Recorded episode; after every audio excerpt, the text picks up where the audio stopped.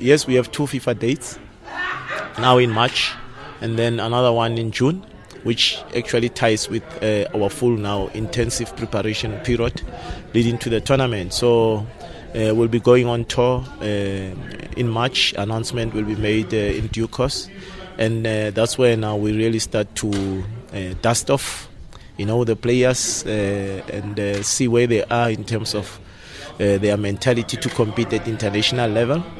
I'm happy they are playing regularly. A lot of them at PSL and NFD, you know. So it makes me really, really happy, and less headaches. Instead, the headaches I have is to guard against injury. Uh, we've played at AFCON against African opposition. We we desire to go play, uh, of course, you know, uh, on the south continent in Asia.